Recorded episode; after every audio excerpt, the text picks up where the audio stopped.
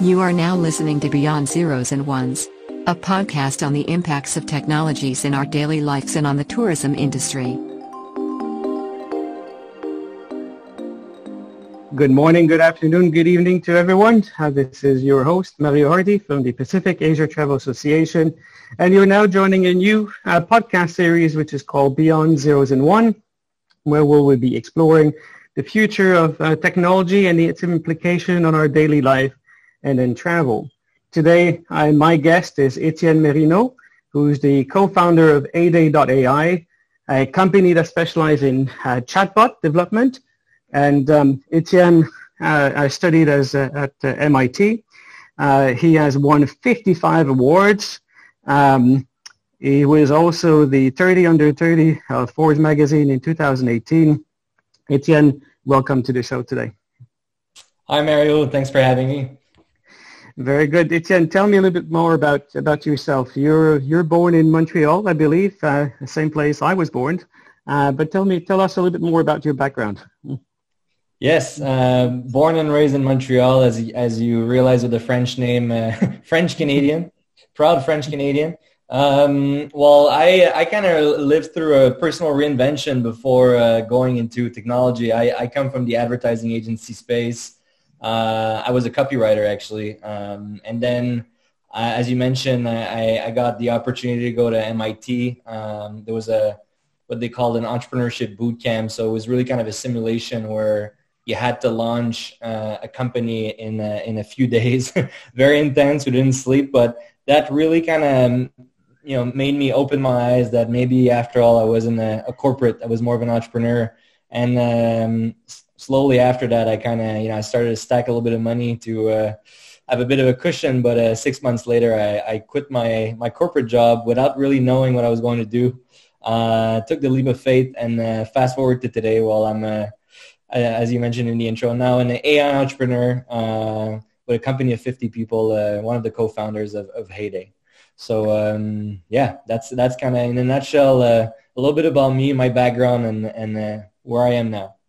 Ah, very nice journey. And now t- tell us a little bit more about uh, Heyday.ai uh, and this company. You and I had a coffee together when uh, I was visiting Montreal a few years ago.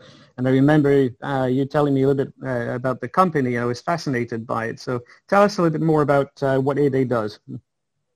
Yeah, so we're um, it's it's in the space of what you know they call conversational AI, but we really kind of matured over time working with retailers and essentially, at the end of the day, we're we're a customer messaging platform. So we're really putting, you know, connecting uh, online shoppers with with uh, with brands, with internal uh, resources like a in-store associates, for instance, or a customer service agent. And the AI assistant or the chatbot is just the first line of defense, just the you know an instant response that can uh, give a again a first line of, the, of, of support, but then when necessary will triage the conversations and escalate them to the right person on the team. So it's a, it's really a hybrid system. It's not just AI.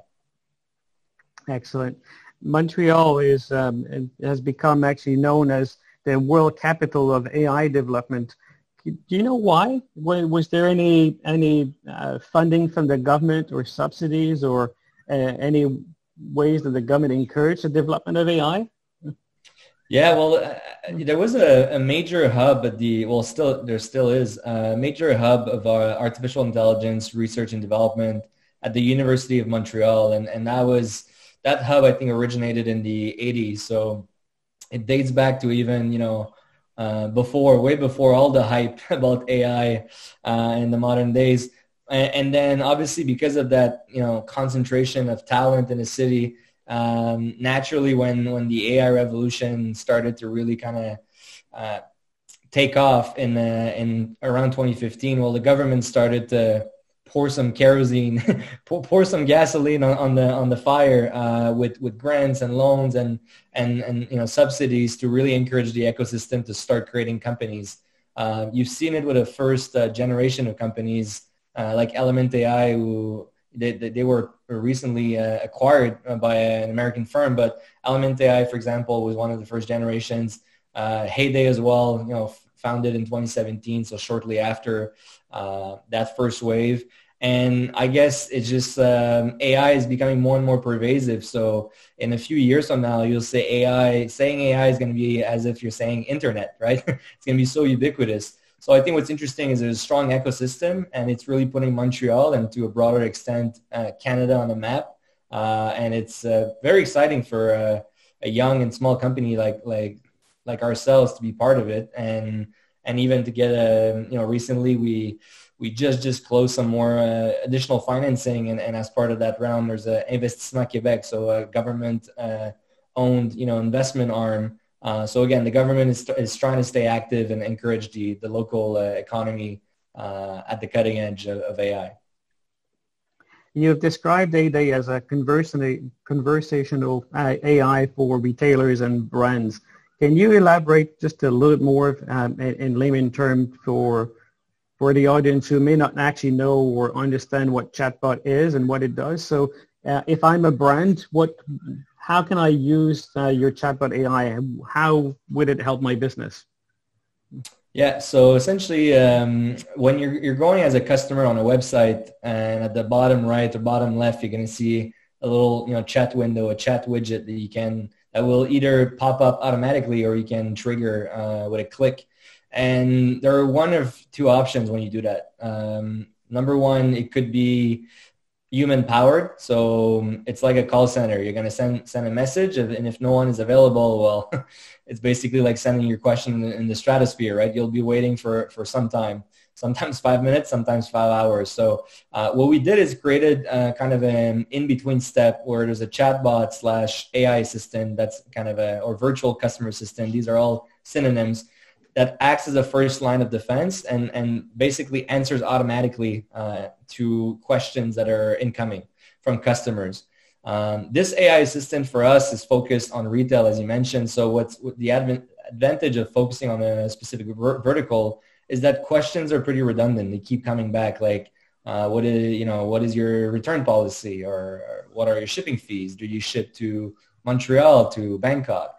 Um, do you, you know, do you sell gift cards? All these um, re- redundant questions that tend to flood customer service teams. Our goal with our technology is basically to remove all that, that, you know, that first line of questions uh, from their plate so that you can focus your human team on the high value conversations. So the more sensitive or complex or personalized conversations.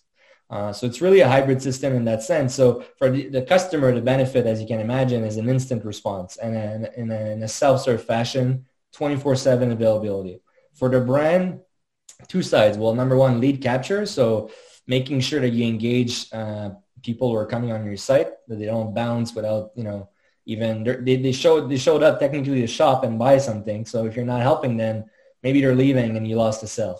So number one, is a lead capture. Number two, there's obviously cost reduction from, um, as I mentioned, when your team is being bombarded and you need to keep hiring more people or, or, or worse uh, because you're responding too slow while your customer satisfaction and then and net promoter, promoter scores going down. This is bad, you know, bad for the bottom line. So um, for the brand, there's definitely benefit, but at the end of the day, I, we always say for uh, our customers customers are happy we're doing a good job. So the end customer is really uh, really uh, why we, we build this company and, and how we design everything.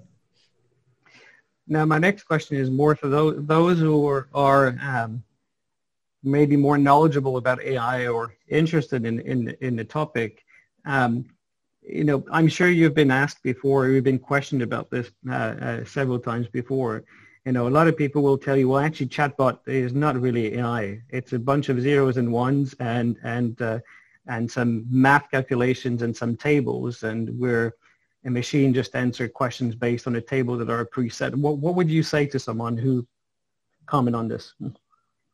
Well, they're right. I mean, they're, the thing is, is that chatbots are not all created equal, right? So depending on which type of chatbot you've been interacting with, um, your experience may vary and therefore your satisfaction. Um, the spectrum is pretty broad. So on one side, on, on let's say the left end, the lower end, you're going to have kind of like those drag and drops, you know, do it yourself, automated workflows. Uh, and these are not smart. They're just kind of, as you mentioned, if this, then that, right? If question A, well, answer A, and it's a decision tree, like uh, basically like an IVR. You know, when you're calling a, a call center, uh, press one, press three. This is basically like the the chatbot equivalent um, of that, and that experience is limited, obviously, because it requires um, a decision tree and pre-scripted um, dialogues. Um, that's always level one because it's still useful in a in a self you know self serve uh, fashion customers can still find at least like the, the first uh, line of support useful that way. What we do is we enrich that with a second layer. The second layer is for open-ended questions, right? So maybe you, you show up and then you see on the site again, on the website of an e-commerce brand, um, maybe they're selling shoes and you're maybe you have a few questions uh, regarding the return policy because you want to make sure uh, that it accommodates you uh, before you start shopping. The chatbot takes care of that. But then you have, um, you know, with the dialogue, with the, the decision tree, you can click and you find, okay, return policy, I get my answer. But then maybe you have a more uh, complex question saying, I'm looking for kids' shoes, um, you know, size three, um, and in letter, for example. So the question is is open-ended and therefore much, much more structured and I guess even longer and complex. So we do uh, additional, basically that's where the AI training comes into play where the, the AI will recognize in real time the intent of the of the the question of the open-ended query. In this case, I'm looking. Okay, so it's, so it's a product search uh, for uh, kids shoes. Okay, sh- shoes is the product item. Kids is the is a tag. You know, it's a, it's kind of a filter, a search filter. So you see, like the AI will will kind of dissect the sentence, uh, and then it will automatically in microseconds. It's all happening in the backend. Will fetch in the database uh, that it's connected to. So in our case we connect with the product database, the product feeds. Um, so it will fetch uh, an answer. And if there's a degree of confidence high enough, let's say 80%, well, then it will offer an automated response in microseconds to that question.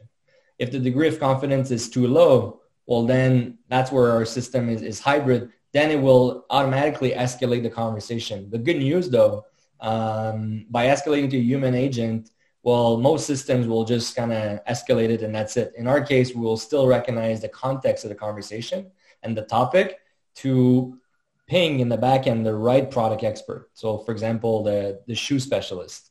Um, so that's really like the, that's, that's a more, that's, that's more what you would call the conversational AI experience on, on the, on the higher end of the spectrum. If there is AI training, this is more of a smart chat chatbot. If there's no AI training, if it's all pre-scripted, well, it's a dumber experience, but it's still, it can still be useful for some limited use cases. Yeah, I, does that I, I, question? yeah, it does. Yeah, I've actually used um, both. Uh, I typically when I go to a website and I'm looking for some information that I can't find, uh, first thing I'll do is I'll look I I look it up if they have a chatbot. Um, and for you know uh, for, for as you said, quite often it's just a basic, but but it does the job. I mean, I'm looking for something opening hours, or I'm looking for something that is missing, uh, or I've got something that I don't understand maybe uh, how to do something.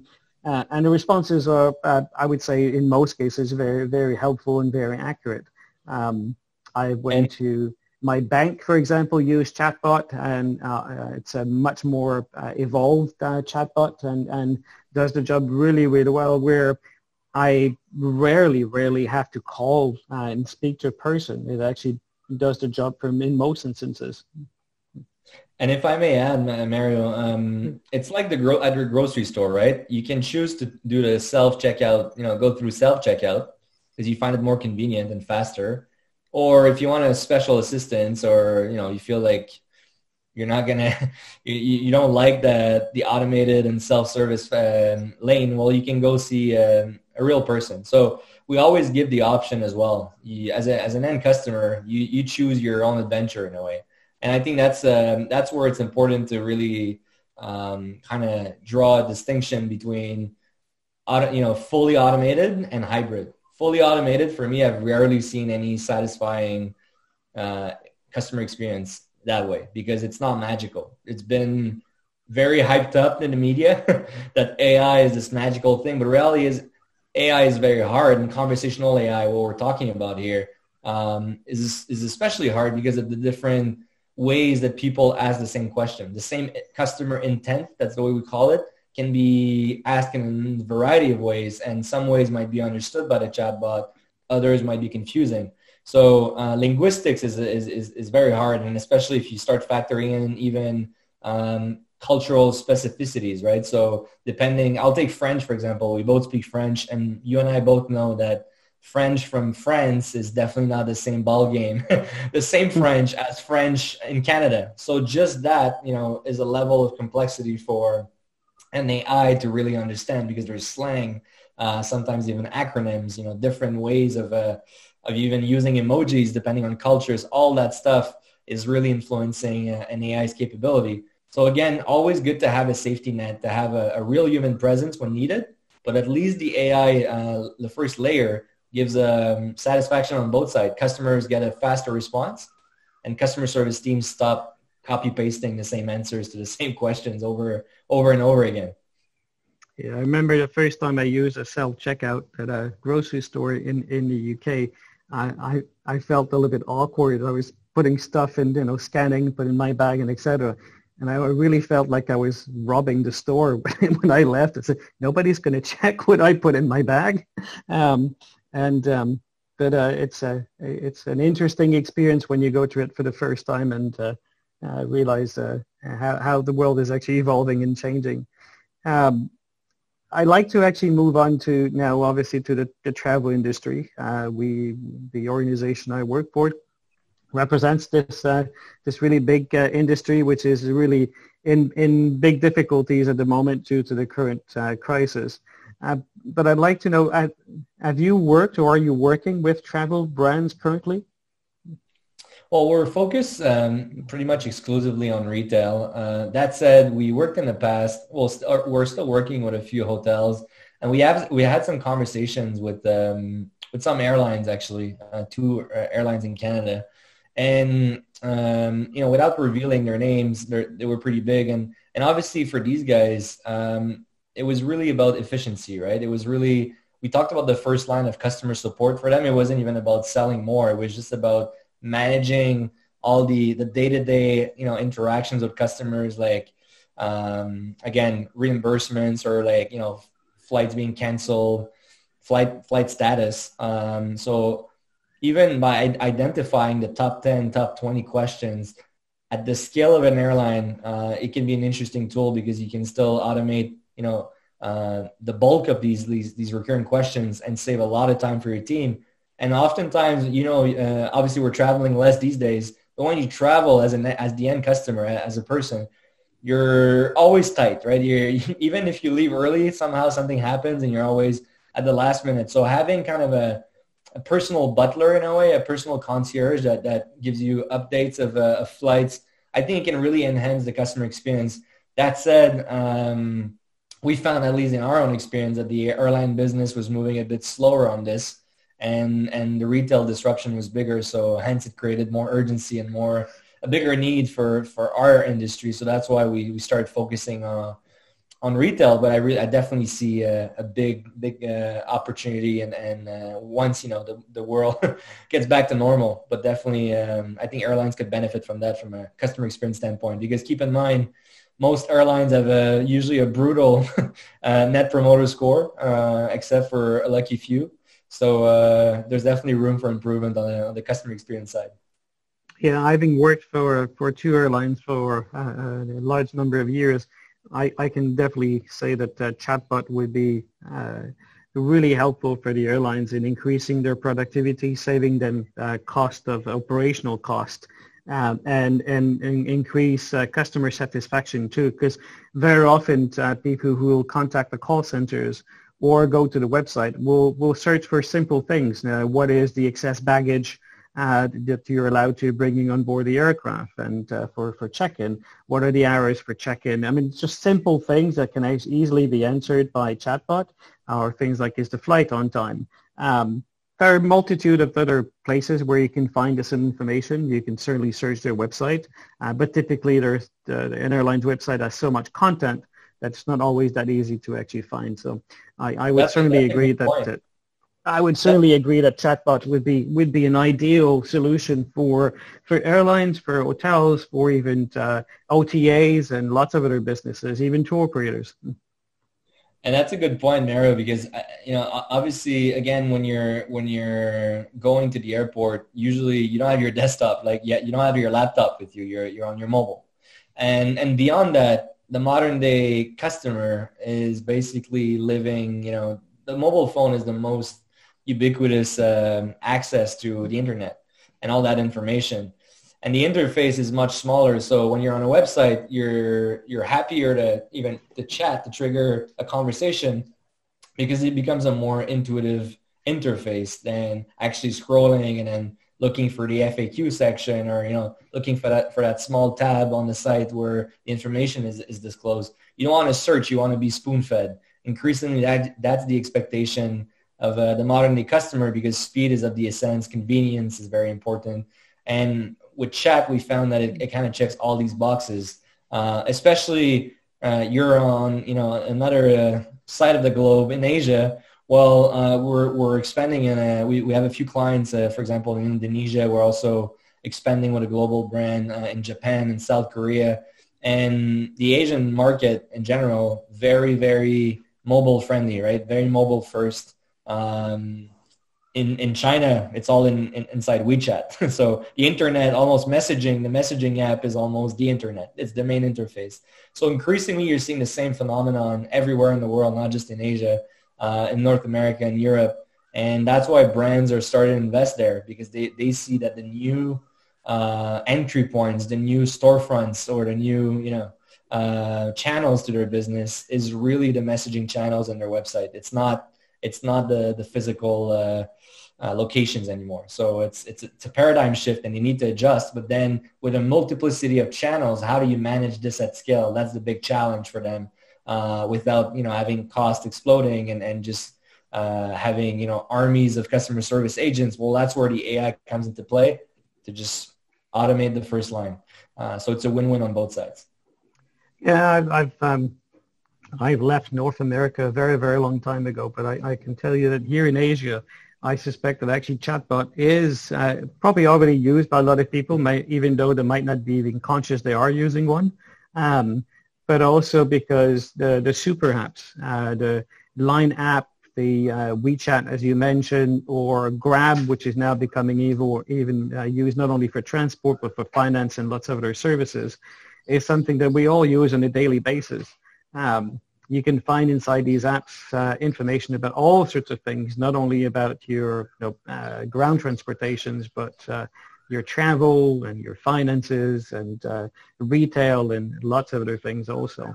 So it's becoming actually more natural for people to use uh, messaging apps to not only communicate between themselves, but also to communicate with brands. Um, I recently just uh, actually this week bought a bicycle um, and uh, through line chat, I was chatting with, with the brand, with the stores to better understand uh, how uh, to assemble the pieces and, and et cetera, et cetera. So, um, yeah, uh, I, I, I, can, I, I, can certainly actually uh, understand what you're saying. Hmm.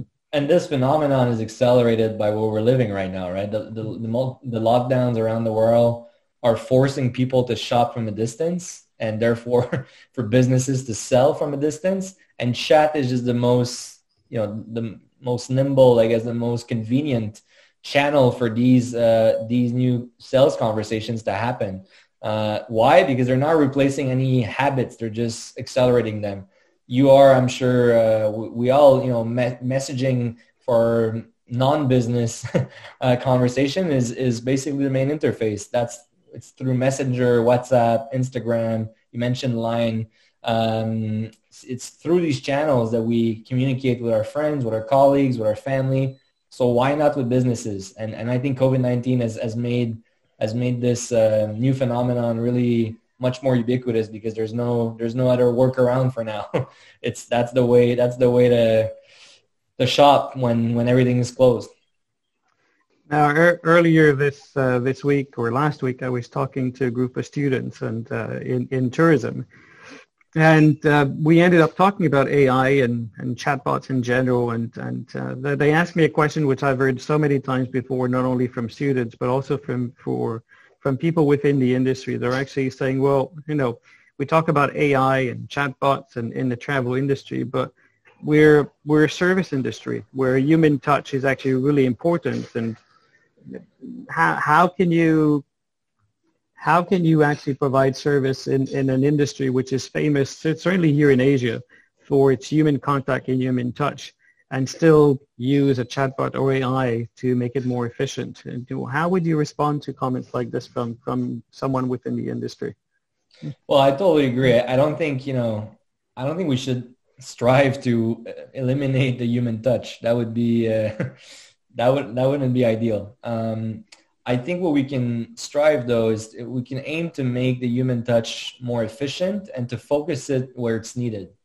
Uh, because if you start interviewing customer service agents who are not augmented by AI, for example, well, you'll realize that their day-to-day is mostly, you know, opening their whatever it's a Google sheet or Google, you know, doc, and they will just copy paste most of the answers. So they're like robots in a way, and it's not fulfilling for them, and it's not fulfilling for the end customer who's waiting uh, for their availability to get a simple answer.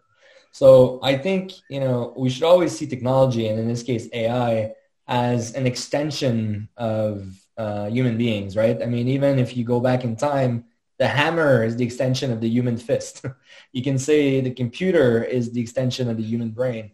Uh, it's not a replacement, and that's really that's really our philosophy at Heyday. Where if you actually our mission is to make e-commerce more personal, right? Um, and that personalization would not be able to happen without at least a portion of a, of a human touch. Uh, so I think the AI is really there to automate the robot work, the redundant stuff, the stuff that human beings are not only like not that good at, but also that we don't really enjoy, and to keep the human touch for the real meaningful interactions. Um, for example, you know, I'm, I'm, I'll, I'll give you like a specific example of, a, or even more sensitive conversation. There was one example where we analyzed the, it was in the food industry, right? A yogurt brand. Um, actually, maybe they're present in, in, in Asia, Danone, uh, big, you know, French conglomerate. Anyway, so we were analyzing the call, uh, call center logs and obviously you see all the repetitive questions, but at some point we saw an edge case, you know, really an outlier question where someone had found a piece of wood in their yogurt. Maybe they were just at the park and something fell from a tree in the yogurt and then they didn't see it and took their spoon and then what's that? You know, they overreact and there's a piece of wood. So uh, that was a, an edge case that they seen at the call center. This is something that you don't want an AI to manage because maybe they were about to feed their kids with that. It's a very sensitive and personal conversation in a way, interaction with a with a customer. So I don't think, you know, uh, in this case, what we did is we created a rule where when it's, it's sensitive like that, we automatically escalate to a human. We don't even try to automate, you know, to give our best answer. Um, and, and I don't think that should change. I, I think we really need to see it as, a, as an enhancement of human beings, not a, a replacement.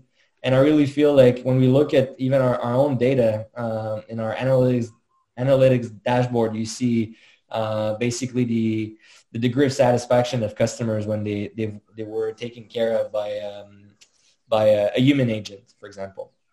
And we've seen that number cons- consistently go up since they have less less conversations to manage at the same time. They can dedicate more time and give you know better uh, higher level of care in a way to each and every um, you know customer, and therefore the satisfaction is going up. It's going up. So it's a win-win because they're more fulfilled, as I mentioned earlier uh, on the brand side, the agents are happier with their jobs and the customers are happier with the service. Um, so that's really like the long answer. The short answer is let's not replace human beings and let's just look at how can we enhance them. that's really the spirit. Good. Well, I think that that's a very good answer and uh, hopefully will help uh, travel brands better understand the value of actually working with organizations such as yours and develop uh, chatbots. What's um, what's next for for Heyday besides becoming unicorn and conquering the world? yeah, that's a that's a big challenge, right? That's a big uh, big ambition.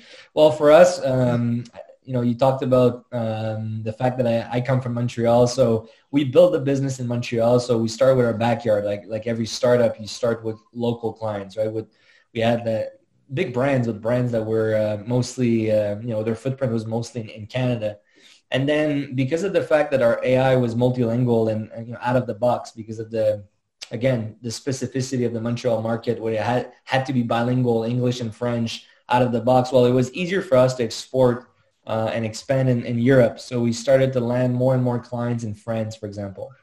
Uh, that has been like so far, I mean, we're only like three and a half years old. So um, most of our, of, of our clients are from, you know, North America or Europe. But obviously, as we start um, signing more global clients, they have a presence in Asia, they have a presence in Latin America, they have a presence in Africa. Uh, so we need to start basically like expanding our AI capabilities to cater to these different markets, but also integrate with the local um, apps.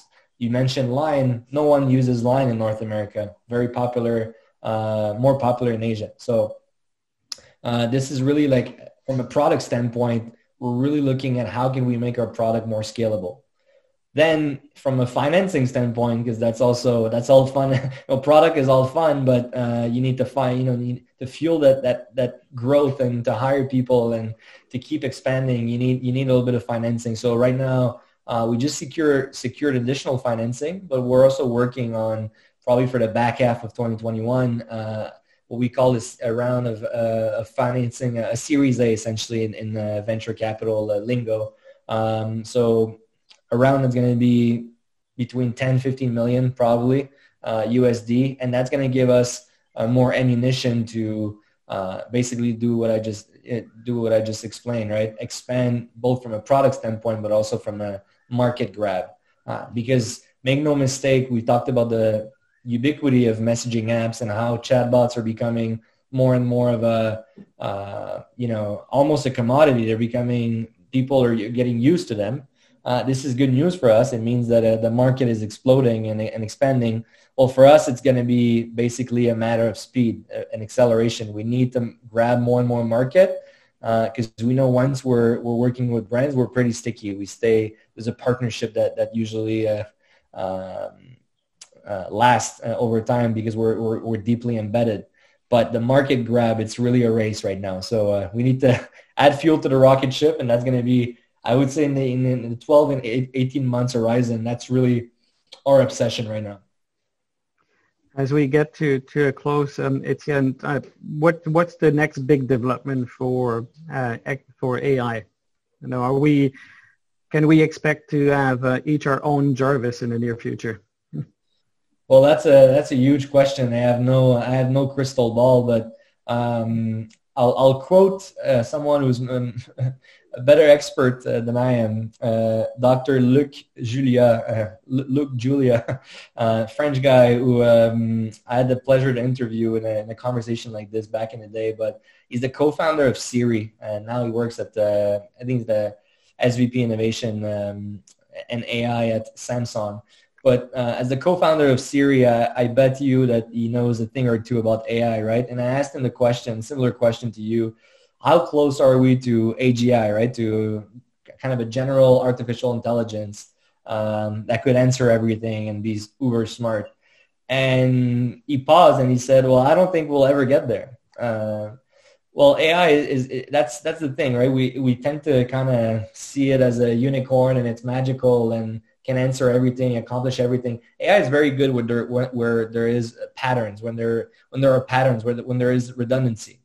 Um, for the rest, everything that's more emotional or very kind of intuitive, human beings are much better. So I think you know you will see more and more advances in the next five years in terms of very targeted use cases of AI. We talked about you know an enjoyable experience you had recently in banking or you know at heyday we're focused on retail when you're very you're, you're pinpointing a use case you can get pretty effective uh, and when i say pretty effective it's 80% effective which is already great right but being 100% effective uh, or you know creating a personal butler that knows Mario Hardy, like you know, inside and out, and can you know knows your life as, if it's, it's your best friend. Um, we're not there yet, but there's definitely people working on that on more of a, I'd say, personal level. Um, that's there are people who are working on personal butlers, and but I think the super apps that you mentioned earlier, uh, whether it's a WeChat or you mentioned Grab, or these are kind of becoming our own butlers, right? You can order food, you can book an appointment with a nurse. Um, so the next step is really to, right now it's kind of react, these apps are reactive. You need to interact with them and, and input, you know, your, your question or input your, your, your need, like what you're looking for. Uh, with AI, I think the next iteration it will be not to be reactive, but to be more adaptive and even uh, to anticipate our needs. So um, personalization, I think, is the, ne- the next frontier. Uh, but a general artificial intelligence that knows it all and can do anything. Uh, again, I'll, I'll, take the Siri example from, you know, quoting the, the inventor of it. and he said Siri can barely discuss for more than uh, one or two, you know, steps of conversation. And that's like, we're talking about Apple, you know, it's not a small company. It's not Heyday from Montreal. It's Apple. And they haven't cracked, you know, a, a a general artificial intelligence um, agent that can chat about everything. It can answer most things, but you can have a conversation. So I think we need to put that in perspective when we're looking at about AI. We can't we can't go overboard with our expectations. But you know what? Just automating the robot robot work or like the repetitive work that's pretty boring. If our jobs can be a bit more interesting and more fulfilling, and we have more time to spend on the human touch, I think we'll we'll all be winning. And for me, I'd be pretty happy that that's that's all AI you know can do. that would be good enough. I think that's a very good way to close this segment. And uh, Etienne, it's been wonderful to talk to you today. One last thing is when this whole pandemic situation ends, where will you travel? Oh well, you know what? I owe my wife uh, a trip to London. So um, she she turned she turned uh, thirty uh, while you know while the pandemic started it was it was in april it was in may and and you know the pandemic started to unleash obviously in march and april so we were fully locked down and um, i had to obviously like cancel my plans and you know we couldn't uh, i couldn't surprise her with that trip but now i, I owe her so uh, that's definitely the first the first in line and the second one well i'm a big fan of, of europe uh, but we got we got the, uh, the you know the the chance to uh, get married in Positano in, in Italy on the Amalfi Coast, and uh, if you've ever been there, ever been there, you know how magical it is. So I have to say, when I look at the wedding pictures, I kind of miss it and want to go back. So maybe that's a close second. Maybe as part of the same trip. Who knows? Yeah, excellent. Well, Etienne, it's been uh, wonderful to talk to you today, and thank you for sharing your insights on chatbots and AI. And uh, we wish Heyday a great success into the future. We'll certainly keep an eye on, on your business and yourself. Uh, again, thank you very much for joining us today. Thank you so much, Mario. It was a pleasure.